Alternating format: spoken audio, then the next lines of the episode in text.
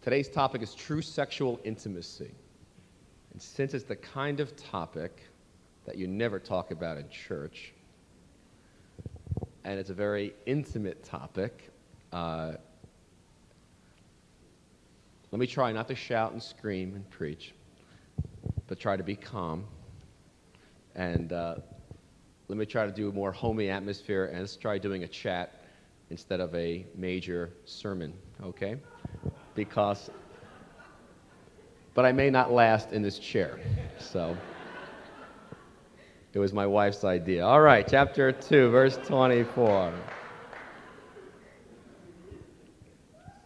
Again, it's a well familiar verse. It says this For this reason, a man will leave his father, and the key word here last week was leaving. We're going to come back to that this week.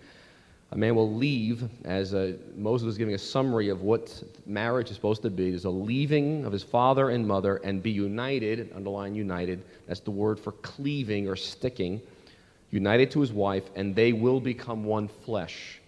And the man and his wife were both naked, and they felt no shame. And then, as you remember, then they fell, they rebelled against God, and as a result, we ended up in verse 7 of chapter 3, where the eyes of both of them were opened. They realized they were naked, and now nakedness became a, an issue of shame.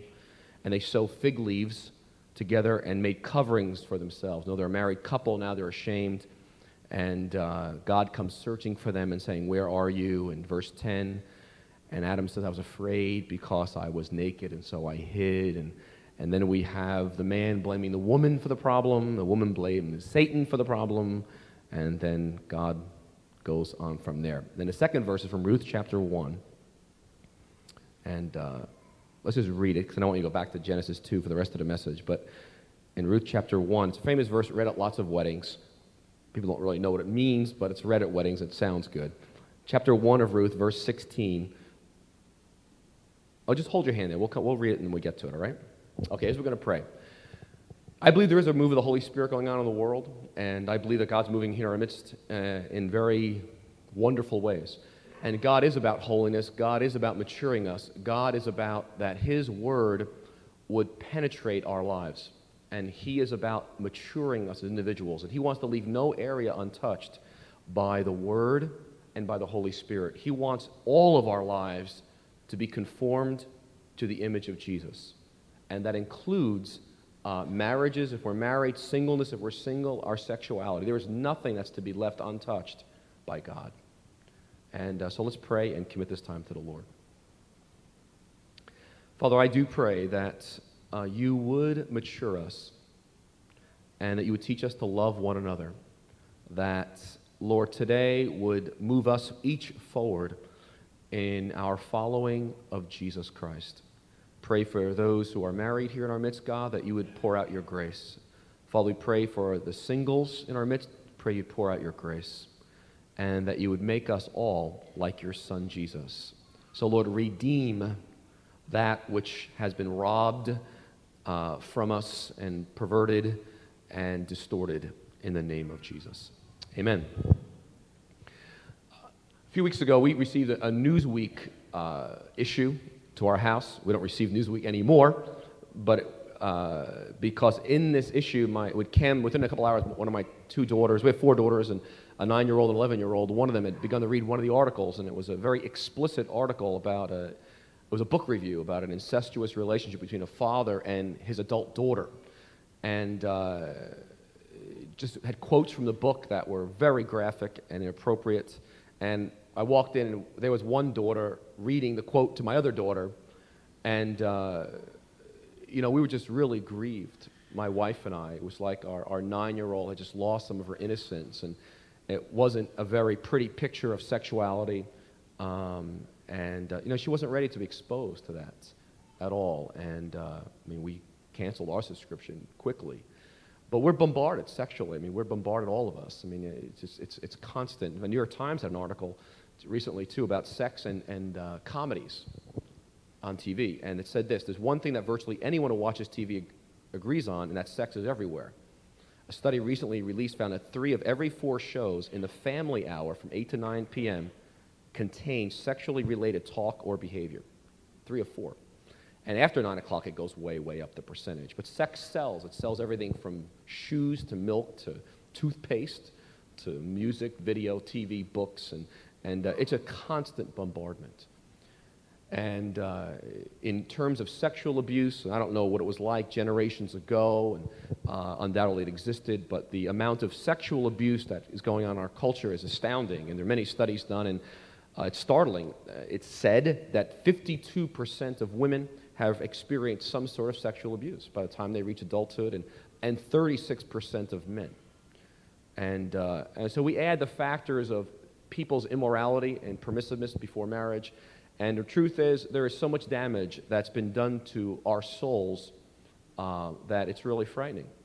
And God is about redeeming that. God is about coming into that area as well and making it whole uh, by the love and the power of Jesus. And, and really, the church, the Christian church over the centuries, uh, has really uh, had a difficult time with sexuality as well. And has had a hard time integrating spirituality and sensuality. If you go back to the church fathers, and some of you know church history, and and, uh, you know, celibacy was a big thing. I mean, if you were going to really go for God, you were going to be celibate. And there was a platonic notion of, you know, really going for God would be deny sexuality completely. And some of the early church fathers, like Augustine, who before he became a Christian was, could really easily be said he was a sex addict.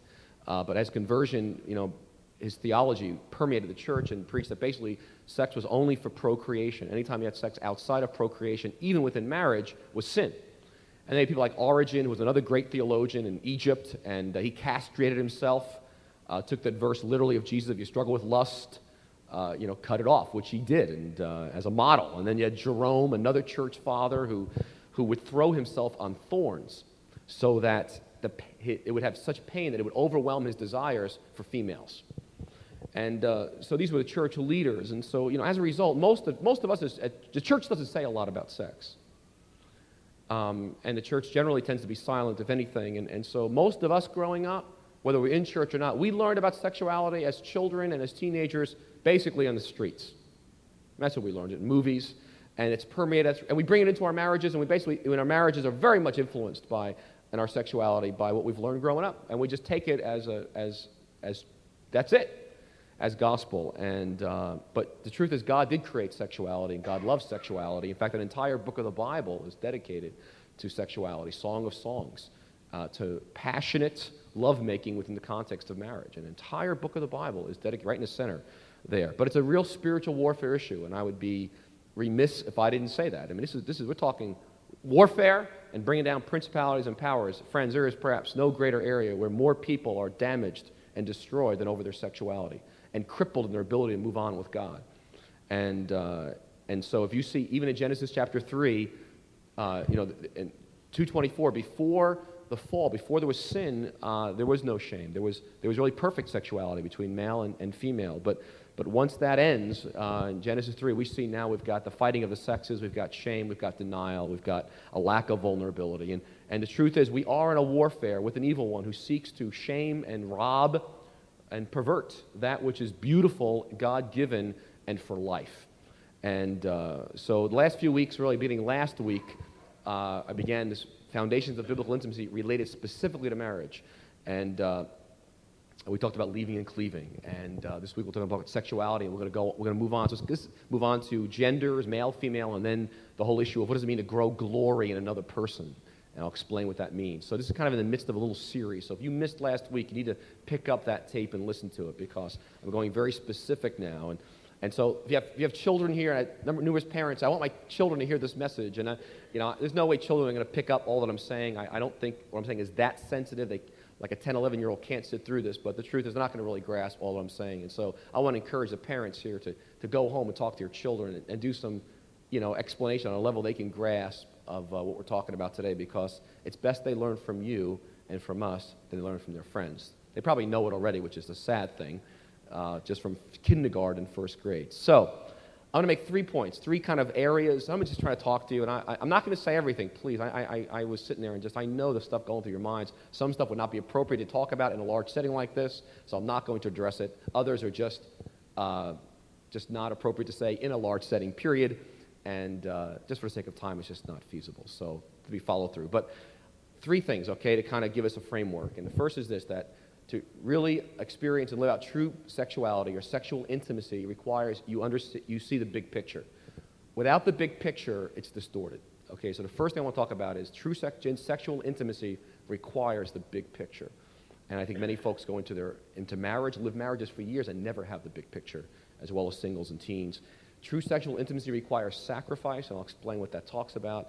And then finally, true sexual intimacy re- requires honesty, repentance, and bold love. And I'm going to talk about that as well. All right, so those are kind of three places I'm going. All right, let's just talk about this, this requirement of, of uh, the big picture and, and what that is. All right, a lot of men, so I'll just speak to men for right now. A lot of men use sex as a tranquilizer. You know, it's kind of like I'm, I'm stressed out and I'm under a lot of tension, and so sex is simply, it's a relief. Okay, it's a tranquilizer. Other men, you know, sex is an antidepressant. I'm depressed, and so it picks me up. You know, for others, it, men, it gives a sense of worth. I feel good about myself. I'm desirable. I'm lovable, and, and sex gives me that feeling that I am. You know, for others, it's a, it's a substitute for love because some men don't know how to have intimacy and tenderness, and so sex is just a quick way to, at least seems like, there is tenderness and, and intimacy. And uh, for others, it's, it's a way to get out your anger and uh, frustration with life, kind of the violence inside. It's a way of getting it out in a half healthy way, it seems. And, and for others, it's, it's, it satisfies an addictive need, you know, in that, in that you know, it, it's, like a, it's such a great pleasure that it's almost a, a means of escape from life. And so it almost forms a, an addictive kind of function in, in, in, many men's life. And, and for this reason, many women, even in marriage, can take it or leave it. Um, it's not a big deal. Uh, again, for many women, it's just a filler of loneliness. Um, and again, that's and only, uh, and to keep things kind of going in the marriage. But again, never a big picture understanding of what this is all about. So let's go to, again, chapter 2, verse 24 and 25. That sexuality in Scripture is, is, the, is the reaching of a, of a, of a, a summit or a, a, um, a height. It's awesome. It's, it's the, it's, I like to look at it as a, every illustration is not perfect, but it's like the, it's the summit or the climax, the, the pinnacle. It's the top of the mountain of a relationship. And, and uh, sexual intimacy is the, is the mountain peak of, for two people who have left, okay, leaving, verse 24, there was a leaving and then there's a cleaving, which I'll review in just a moment. And then, as that emotional cleaving takes place within the vow and the contract of a lifelong commitment covenant, then there's this mountain peak of something beautiful called sexual intimacy. But it's sexual intimacy is a result of a solid, oh, here's a solid marriage that's based on leaving and based on cleaving. And, uh, you know, nakedness, physical, is, is a picture of a naked heart. In other words, at that mountain peak, that nakedness physically is a picture of the nakedness of my heart before you, of my soul, of my vulnerability, of my exposure.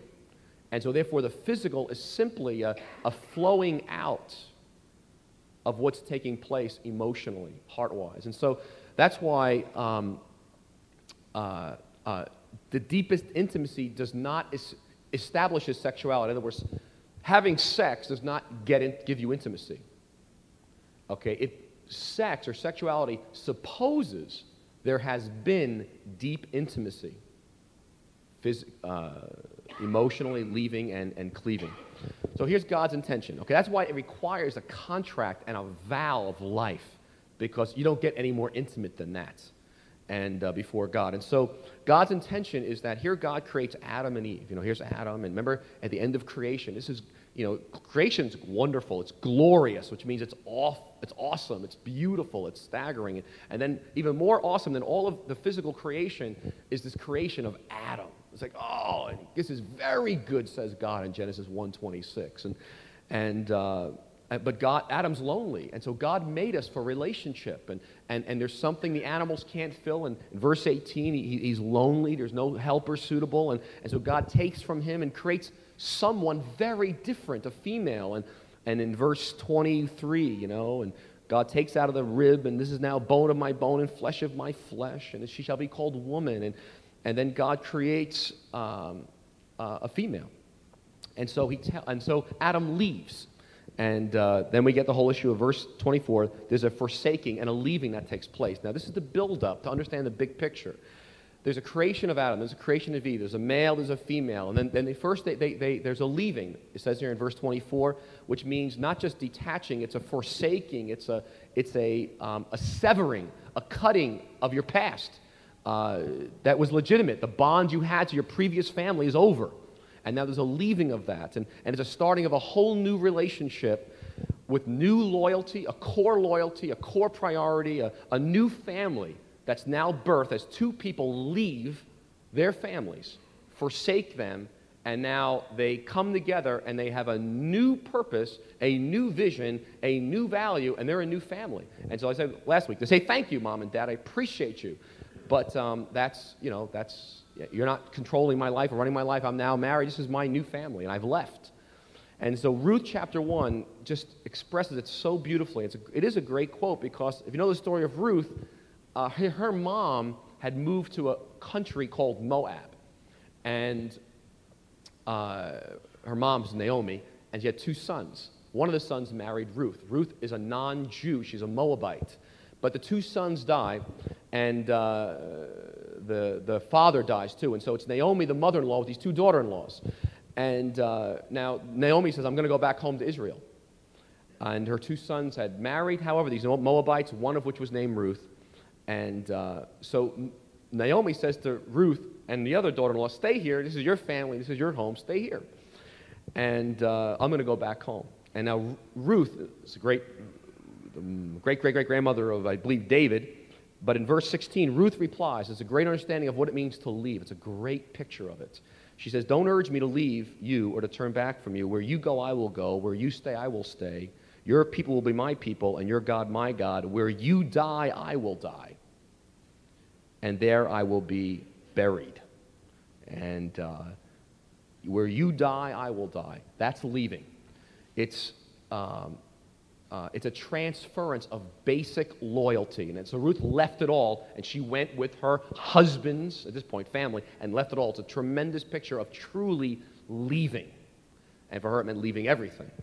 And uh, this transference, I'm talking about, of basic loyalty from, from your childhood family to a new family is utterly crucial to a healthy marriage. And so often, that's, we talked about last week, that's never done or it's not done properly. And so we, we bring the baggage of our families into the picture and, and uh, you know, want to face the bad memories of the past family and that shapes us and haunts us. And we talked about that. We just say thank you and, and release that. And, but marriage is not about, uh, it is about abandoning two worlds. It's not about joining, I'm going to join your world and my world together. No, it's not about that. It's about abandoning your world, abandoning my world, and we join and we form a new world. And so that's leaving. And then there's a cleaving aspect or uniting. Back to 224. You'd be leaving and then united. This is the big picture. You're climbing up this mountain now. But there's got to be a leaving. And then there's a cleaving, or, or, or the word literally is sticking together. And uh, it begins by, it's referring to emotional sticking, emotionally coming together. And that word intercourse really means verbal intercourse. Let's have intercourse is verbally to, to share your soul, to share your heart, to share from the inside out. It's a, it's a verbal thing first, it's an emotional sticking. And um, it's an, inter, it's, a, it's, a, it's an intercourse of your heart and your passion, and, and it takes time. We talked about that last week, and just I don't want to review that, but it's not talking about your kids or your work or your money. It's talking about you. It's talking about me. We're talking about vulnerability. We're talking about exposure. We're talking about honesty. And it's very easy to have a marriage that's not an honest place, as uh, all of us who are married know. But as we have conversation, real conversation, there's an interpenetration of souls, of life that takes place. We're talking about emotional cleaving. And uh, in fact, in marriages, sexuality is one of the most difficult things to talk about. I mean, I mean, for you to give your spouse permission to share their feelings about sexuality is really heavy. And very marriages don't talk about it because it's just, there's not that kind of cleaving that takes place, not that kind of openness and vulnerability. And, and I want to encourage you to do that. And so, for men especially, I mean, if there's no intercourse with words, I'm talking about honesty, exposure, vulnerability, uh, and then, then, to, then to, to have a giving of the bodies without the giving of the self, it's almost like making sexuality a mockery because you're missing the true heart of what this thing's all about. You're giving your body without giving yourself. And uh, it's making a mockery of what really is one flesh sexual intimacy before God. And that's why it's so important to see the big intimacy. You see, you know, in 1 Corinthians 6, Paul talks about the Corinthians were going to prostitutes. And he says, Do you not know that he who unites, he who unites himself with a prostitute is one with her in body? For he said the two will become one flesh. And he takes this verse from Genesis 2. In other words, sex is a visible and tangible act of one flesh intimacy. Okay? But, but if there's not one flesh intimacy and there's sex, it's a lie. Do you understand? It's a counterfeit. It's, it's not the real thing because there's really not been a cleaving. There's really not been intercourse. There's really not been the interpenetration of souls. There's really not been the climbing of the mountain. And uh, that's why for promiscuity and single to be floating around sexually, going around partner to partner, whatever, and there's no covenant commitment, there's no climbing a mountain, it's cheapening something which is so glorious and beautiful before God. It was never God's intention to be like that. Just an exchange of bodies. Animals can do that. It was so much deeper and glorious and beautiful than simply that. And, and so that's why this leaving and cleaving is so foundational in the big picture because the verse where Jesus says, No one can follow me unless he hates his mother, father, brother, sister. Remember that? Yeah, and what's he mean? Hate your parents? No, no. He means that, that you have a new priority now. It's, it's me. That your new priority and value of your heart, above all else, is me. Okay? Now, in the same way, the issue is the order of the priorities of the heart. In the same way, it could be said if anyone does not uh, hate all other people, you can't love your spouse. Because, in a sense, the order of priorities is that strong. That's how, that's the perspective of all other people outside of your spouse if you are married in this room. You know, a quote I read last week, and I'll read it again, just a piece of it. Hear this well. Ready? This comes from The Mystery of Marriage by Michael Mason. Next to the love of God, the one thing that is by far, I'm going to underline this, by far the most important thing in the life of all married people is their marriage. Their loving devotion to their partner. Now, I want to say this again. The one thing that is next to loving God, by far the most important thing in the life of all married people is their marriage. The loving devotion to their partner. Now, in evangelical culture, it's God, marriage, others and ministry. But God and marriage and ministry are really very, very close. They're not to be as close as they are. It's God, marriage, others. The key word is by far the most important thing in life. Nothing on earth must take precedence over that. Not children, not jobs, not friendships, not even Christian work. For marriage involves nothing more than a lifelong commitment to love just one person. To do whatever else one does, a good, thorough job of loving one person. If you're married or you don't love anybody else, well, love that one person. Well, you want to love your neighbor? Begin with your spouse. And out of that is God's intention. Love is to brim over to the world. So I know, you know, I mean, I just, so physically, this issue of then cleaving or sticking in the big picture is there is that kind of a commitment. There is that kind of a leaving. There's this kind of an emotional interpenetration of my soul to yours, out of which now they're naked, they have no shame, out of which flows now the top of the mountain, there is now sexual intimacy. There's the physical sticking that takes place, which is simply an outgrowth of intimacy that's taking place between two people who've made a lifelong vow before God. And uh, so, anyway, you know, why, you know, singles say, why, why does God make me wait? Why is He making me suffer like this? And, you know, my hormones are kicking in, you know, and, and emotionally I'm, I'm, I'm struggling. And, and that's very legitimate. You know, in, in biblical times, people got married as teenagers. That's not the case anymore. And so to say there's not a struggle for you singles, well, I, I empathize and I know you, I talk. I mean, it's, it's difficult. Um, but there is grace from God to enable you he will not give you temptation beyond what you are able. But more importantly, it's so critical that you get a hold of the big picture so that you, like a, think of a fish swimming in water. Something they say, you know something, I'm swimming in this water, but I look outside the bowl, it looks a lot easier and better out there. Look how free those humans are. And we jump out of the bowl to be free. But really, don't want. We jump out of the bowl as a fish and we die. Because God created us to swim in water. God created your tender soul, singles, your tender hearts, in such a way that your, your spirit, your soul cannot bear sexual intimacy without the leaving and the cleaving taking place first. It damages your soul. God didn't make you for that. And that's why many have scars, and, and God heals that too. But it may look good to jump out of the water because you're, quote, in love. But without that vow, and vows have enormous value, okay, there's not true leaving and cleaving that can take place. Okay, so that's the big picture. Number two, move on. Ready? True sexual intimacy requires sacrifice. So first you got to get the big picture. Get the big picture? I, I, I know it was a little laborious. It's not. The big picture will transform your sexual life if you can see it. Number two is it requires sacrifice. How many people ever climbed a mount, uh, gone mountaineering? Anybody here? Okay. I never. I read a book though. I, it was really interesting. I've climbed hills, but there is a parallel of mountaineering and sexuality. Now, here's, here's from the book uh, Mountaineering. Mountaineering is more than climbing, says the author. This is the Bible of mountaineering, it was called. It's more than the beautiful views and wilderness experience. It is also a challenge. It's risk, it's hardship, and it's not for everyone. Those drawn to the mountains can find them exhilarating and irresistible, as well as frustrating and sometimes even deadly. If you want to climb mountains, be prepared for the totality of nature. There are storms as well as soft breezes. There are tangled brush as well as soft flowers. There are biting insects as well as singing birds.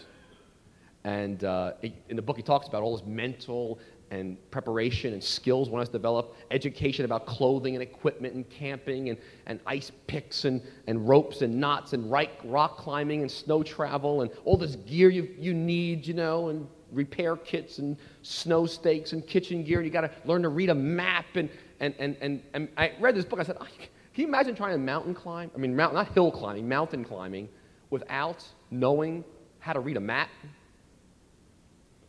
And yet, most of us approach sexuality in the same way. We pick up whatever we heard and we, bam, we're in our t shirts and shorts and climbing up the mountain, uh, Mount Everest. And as you know, many people died in Mount Everest the last few years because they were very flippant in the way they approached it. And, ah, we can do this. Many folks approach sexuality, even in marriage, ah, yeah, yeah, boom. And uh, before they know it, they're stuck in a mountain and dying for air and what happened and, and totally lost and confused. And so God gives us a map, and, I, and, uh, and, and, marriage and sexuality is a, a, real parallel. Now, before the fall, I'm going to suggest something to you. This is, I cannot prove this, but I, I believe this, okay, and I, I think it's true. Before the fall, Adam and Eve, before there was ever sin, they had to work, I believe, at connecting sexually. In other words, it didn't just happen. There was work to be done because of the way God made them as human beings in the image of God and there was a need for the emotional cleaving to take place and all the work that's involved. They were not the same people. God did not clone Adam. There's cloning going on, right? The sheep that was cloned in, in Scotland, God did not clone Adam. God made a female who was very different. In fact, you know, she was almost the opposite. I mean, she was, she was different than Adam. That's what, that's what was you know, they're opposite sexes. We call them the opposite sex. They're separate sex, male and female. And, and to achieve one flesh intimacy when you have two separate individuals, even without sin, takes work. It takes vulnerability, it takes openness, it takes exposure, it takes honesty. Um, even the way God made men and women differently in terms of their bodies for arousal. I mean, men are aroused you know, visually. You know, it takes about 1.5 seconds, you know, for a man. It's visual, it's intense, and it's rapid. You know, that's how God made men's bodies. Women's, it's very different. It's slow, it's atmosphere, it's preparation, it's romance, it's tenderness. It could take two hours. It's very, that, that's common. That's the way God made women's bodies. Women are not 1.5 seconds. Now, God made bodies that differently. And I think, why did he do that? To build in frustration? No. He did it because he intended that there would be cleaving, there would be work involved in climbing the mountain.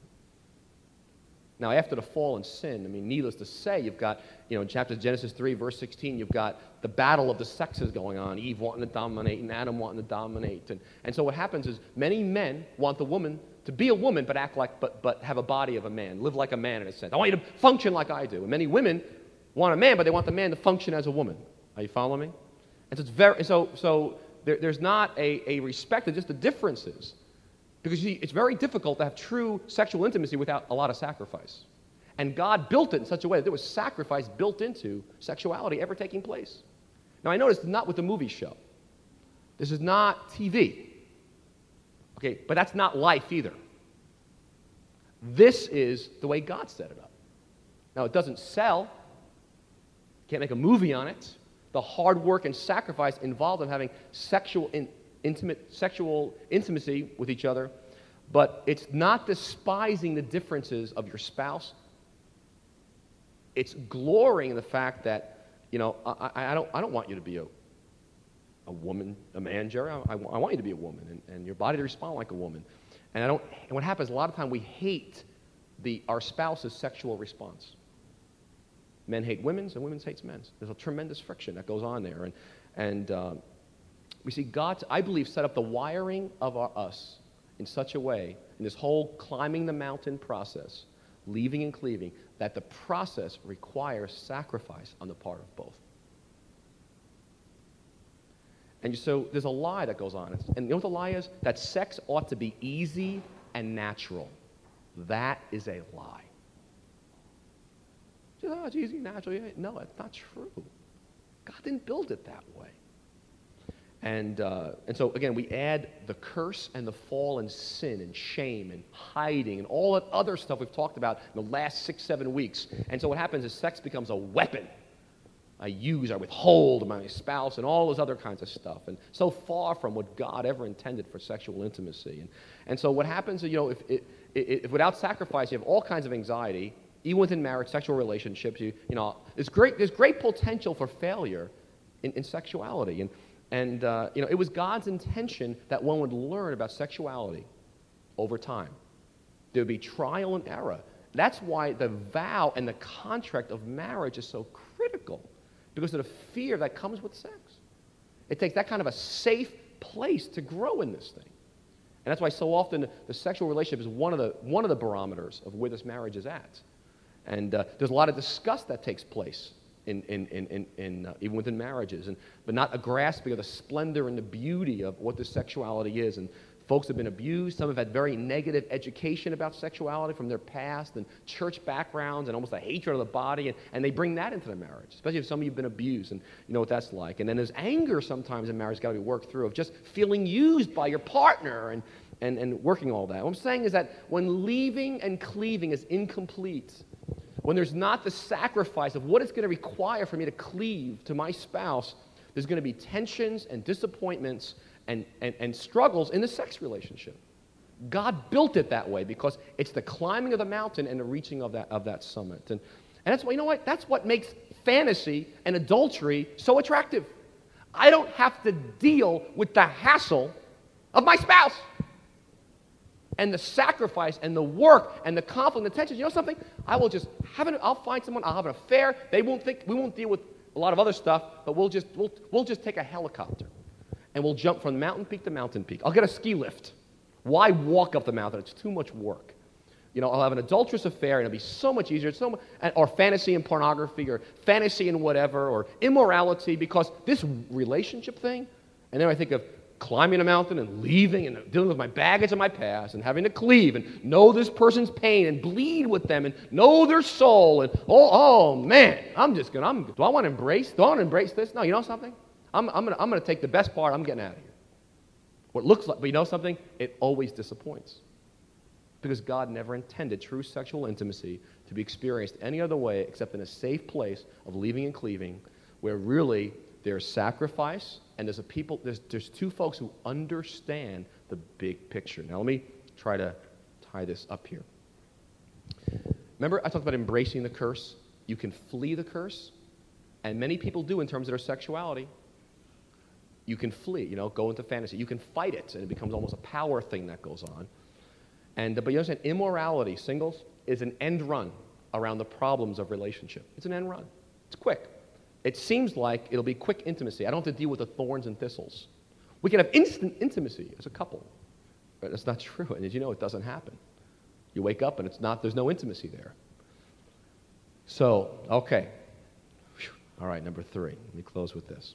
True intimacy requires not just understanding the big picture, it doesn't just require understanding this issue of sacrifice, because each have to sacrifice. It requires honesty, repentance, and bold love. I, I used that as end of my outline a few messages ago. I'm going to come back to it again. It requires honesty, repentance, and bold love. Few marriages, don't get discouraged, those of you eager to be married, but few marriages ever climb the mountain. Most marriages get about a certain way up, and you know, it gets, you've seen pictures of Mount Everest, you know, it's clouds, and, and it just, they, basically, it's too much work to go any further. Let's just stay right here. It's such a hassle. So much, there's so much pain involved in going to the next level. If we go to the next level, you know something? We may lose everything. So let's just stay right where we are and not raise all these deep issues that are really going on between us. Let's not really be honest because that is so scary that we'll just make a camp right here. And many folks just camp out at a certain altitude, and that's the end of that.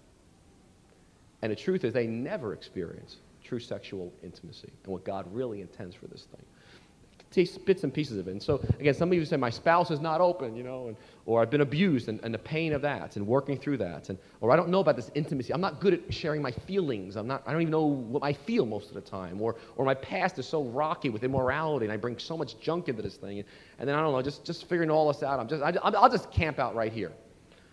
And, uh, and so it's very easy to be stop at a certain place of self protection, um, not opening and pretending. It's really pretending. And uh, now I'm just going to say this nicely sin is sin, right? Sin is sin. And if you numb yourself because you want to play it safe, because you don't want to open yourself up because you might be hurt again, and I was saying to put yourself in a position to get hurt all over the place and needlessly, but, but God's call is for you to love. Love Him and love people. That's God's call for your life. And to not do that, no matter how you cut it, is sin. You got to hear that. we, can, we can paint we can blame, I know we can blame everybody. But God's call for you, honestly, is to love. And when you look at the, the, the, the, call of love on your life and my life, to love God, to love people, beginning with your spouse if you're married, to engage them, we all fall terribly short and are broken by that. Say, oh Lord, the law of love breaks everybody if you look at it honestly. And, uh, but repentance is I acknowledge the fact that there's a supreme call on my life to love people. And I don't. I don't. In fact, I don't even love my spouse that well. And to, like in Luke 15, the prodigal son, to come to the Father and, and fall, and I like the expression, to melt in his warm arms for forgiveness and cleansing, and then to, to boldly love. This is, this is heavy. This is, okay, to boldly love others, your, your spouse, and I mean, that's, that's hard. This cleaving stuff is, is heavy. Actively and opening my heart and other centered and, and, and, and feeling what they feel and hurting with that and being involved. They've hurt me and then forgiving people's debts. And I don't want to boldly love. I'll praise God all you want. I'll go to services five nights a week. But don't ask me to do this, God. You'll kill me. And so we can even wrap it in religious terms to avoid it. We can flee, we can fight, and we don't really say requirements, say honesty, repentance, and bold love. God's call in your life is love. I think God's doing a tremendous thing in our church. I'm going to close with these two applications. First to singles, second to married. Listen, I think God's doing a great thing here. You know what God's doing here? I think God's done with religion in our midst. I think he's finished playing games, using God talk to hide from stuff, pretending. God's called you, God has called me to walk with Him honestly, authentically, and He's called us to love people. As Paul said, I don't care what you have. There's no love, I don't care if you prophesy. I don't care if there's 50,000 people have come to Christ through you. It doesn't matter. If there's really not love flowing out of you, Paul says, it's a waste of time. That's not maturity. That's not growing up. You can blame all you want, but the truth is, you don't really care about loving other people. You're not growing in love for other people. That's foundational. That requires brokenness and repentance. You following me, everybody? That is a tremendous, to me, revelation, which I feel like in the last couple of years, I finally say, oh, God, what a, what a, what a, how simple. How could have I missed it? All right, singles. Obviously, singles, if you listen to this talk and you're saying, well, the battle with sexuality your struggle with sexuality will not end when you get married. That is, in fact, it may only get compounded worse. And, uh, but I want to encourage you God's grace will carry you through as you follow Him. But keep that big picture in mind and don't, let, don't settle for anything less than God's intention for you. Now, singles get, one is get, some of you need to get out of a stuck place. I'm talking about, you know, some, some of you have a tendency to just use sex as a quick fix. You know, and you're fearful, you're crippled to get close to people of the opposite sex for whatever reasons, and that's not a good place to begin. God wants you to learn to, in a healthy way, engage relationally with people of the opposite sex. God desires that. And uh, He wants you to grow in that. He wants you to learn the skills of intimacy now. How do I be intimate with people? How do I share myself with people? How do I really engage people and listen to them? How do I tell stories? How do I listen to stories? How do I hear people's hearts? And it's a skill you just want to learn when you get, if and when you get married. It's something you want to learn. You want to grow in that now. And being a person that's able to get close to people. Many people in our culture have no clue how to get close to people. You want to say, God, grow me in that. I want to learn the skills. And, and friendships of people in the same sex is of such value of skill and development. And then, and then learn what it means for you to leave. You know, even though you may, you may be an adult at this point, what does it mean for you to have left home? And your baggage and working through that and growing as a mature individual as you pursue God and say, God, shape me into the man, the woman that you want me to be. So that the best thing you can do for your future is to pursue God as a single person. The best thing you do, do for your future relationship with anyone is to pursue Him. All right, and let God make you a vessel. And just married people, let me just say one quick word. Uh, I don't want to be a bomb, but you know, for some of the men, you know, until your wife feels that you have a relationship or a better relationship, sex for, to some women can feel like rape, even within marriage, when there's really not been the relationship that's been laid first. And, uh, you know, so husbands, you want great sex, and, and uh, the key is to pursue passionately leaving and cleaving and enter into your spouse's emotional world and how God made her uniquely, created in the image of God, a female, separate from you, with no strings attached, know her soul, cherish her, as the Bible says, die for her. And, uh, and so for the wives, you be honest about how you feel, talk, talk, talk. What's the key to sexual intimacy in marriages? Talk, talk, talk, talk, talk. And ask God what it means for you to be leaving and how does it look for you to be cleaving to your spouse. Whew. Amen. I'm going to ask you all to stand.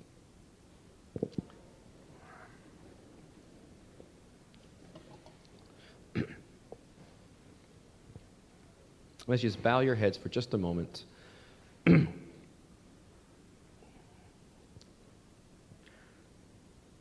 There are so many things I did not say, and so many doors that, in a sense, were open that were not closed. And undoubtedly, in everybody here, there are many feelings going on inside.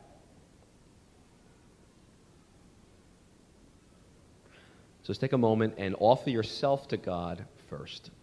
Just yourself as an individual, male, female, made in God's image. and bring your sexuality. God made you a, a man or God made you a woman, who you are, and offer that to God.